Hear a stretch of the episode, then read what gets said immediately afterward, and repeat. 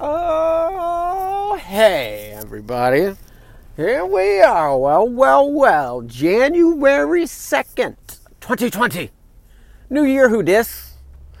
So, once again, beginning of the year, everyone making resolutions.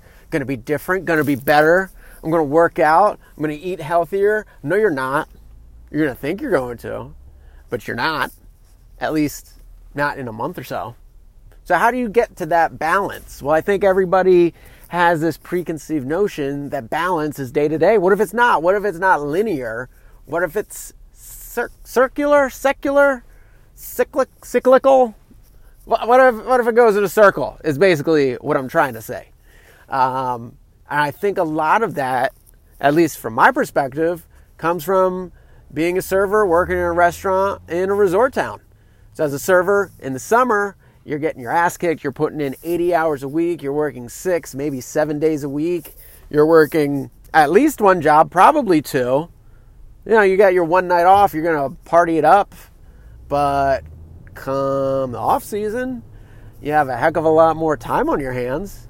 You balance out that in the weeds for four months, those 80 hours a week for four months with a couple days off, with getting your life back in order, with traveling a little bit, actually getting to see your family and celebrate birthdays and graduations on the actual day of the uh, the celebration, not like oh hey uh, it's Aunt Susie's birthday on Saturday. Can you make it? No. Why? I got to work a double. Why? Because I got to make my money when I can make my money.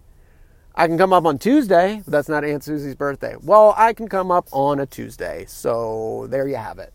So, what if the balance is a full year? What if your timeline is different? You know, maybe it's not, uh, you gotta, you gotta work out uh, three days a week. You gotta eat a little bit of sugar some days. You of this uh, each day and a little bit of that each day. What if it's, you know what? I'm gonna get pumped. I'm going to get jacked. I'm going to get lean in the winter when there's less to do. And I know come summer, I'm going to eat pizza and do whatever I want and maybe put on a little bit of weight then. But then come the winter, I'll get back in shape. What if that's a balance? What if that's not a bad idea? I think that it's actually a good idea because you have something to look forward to. You know what I mean? I don't know. Just think about it. Your balance doesn't have to be every single day.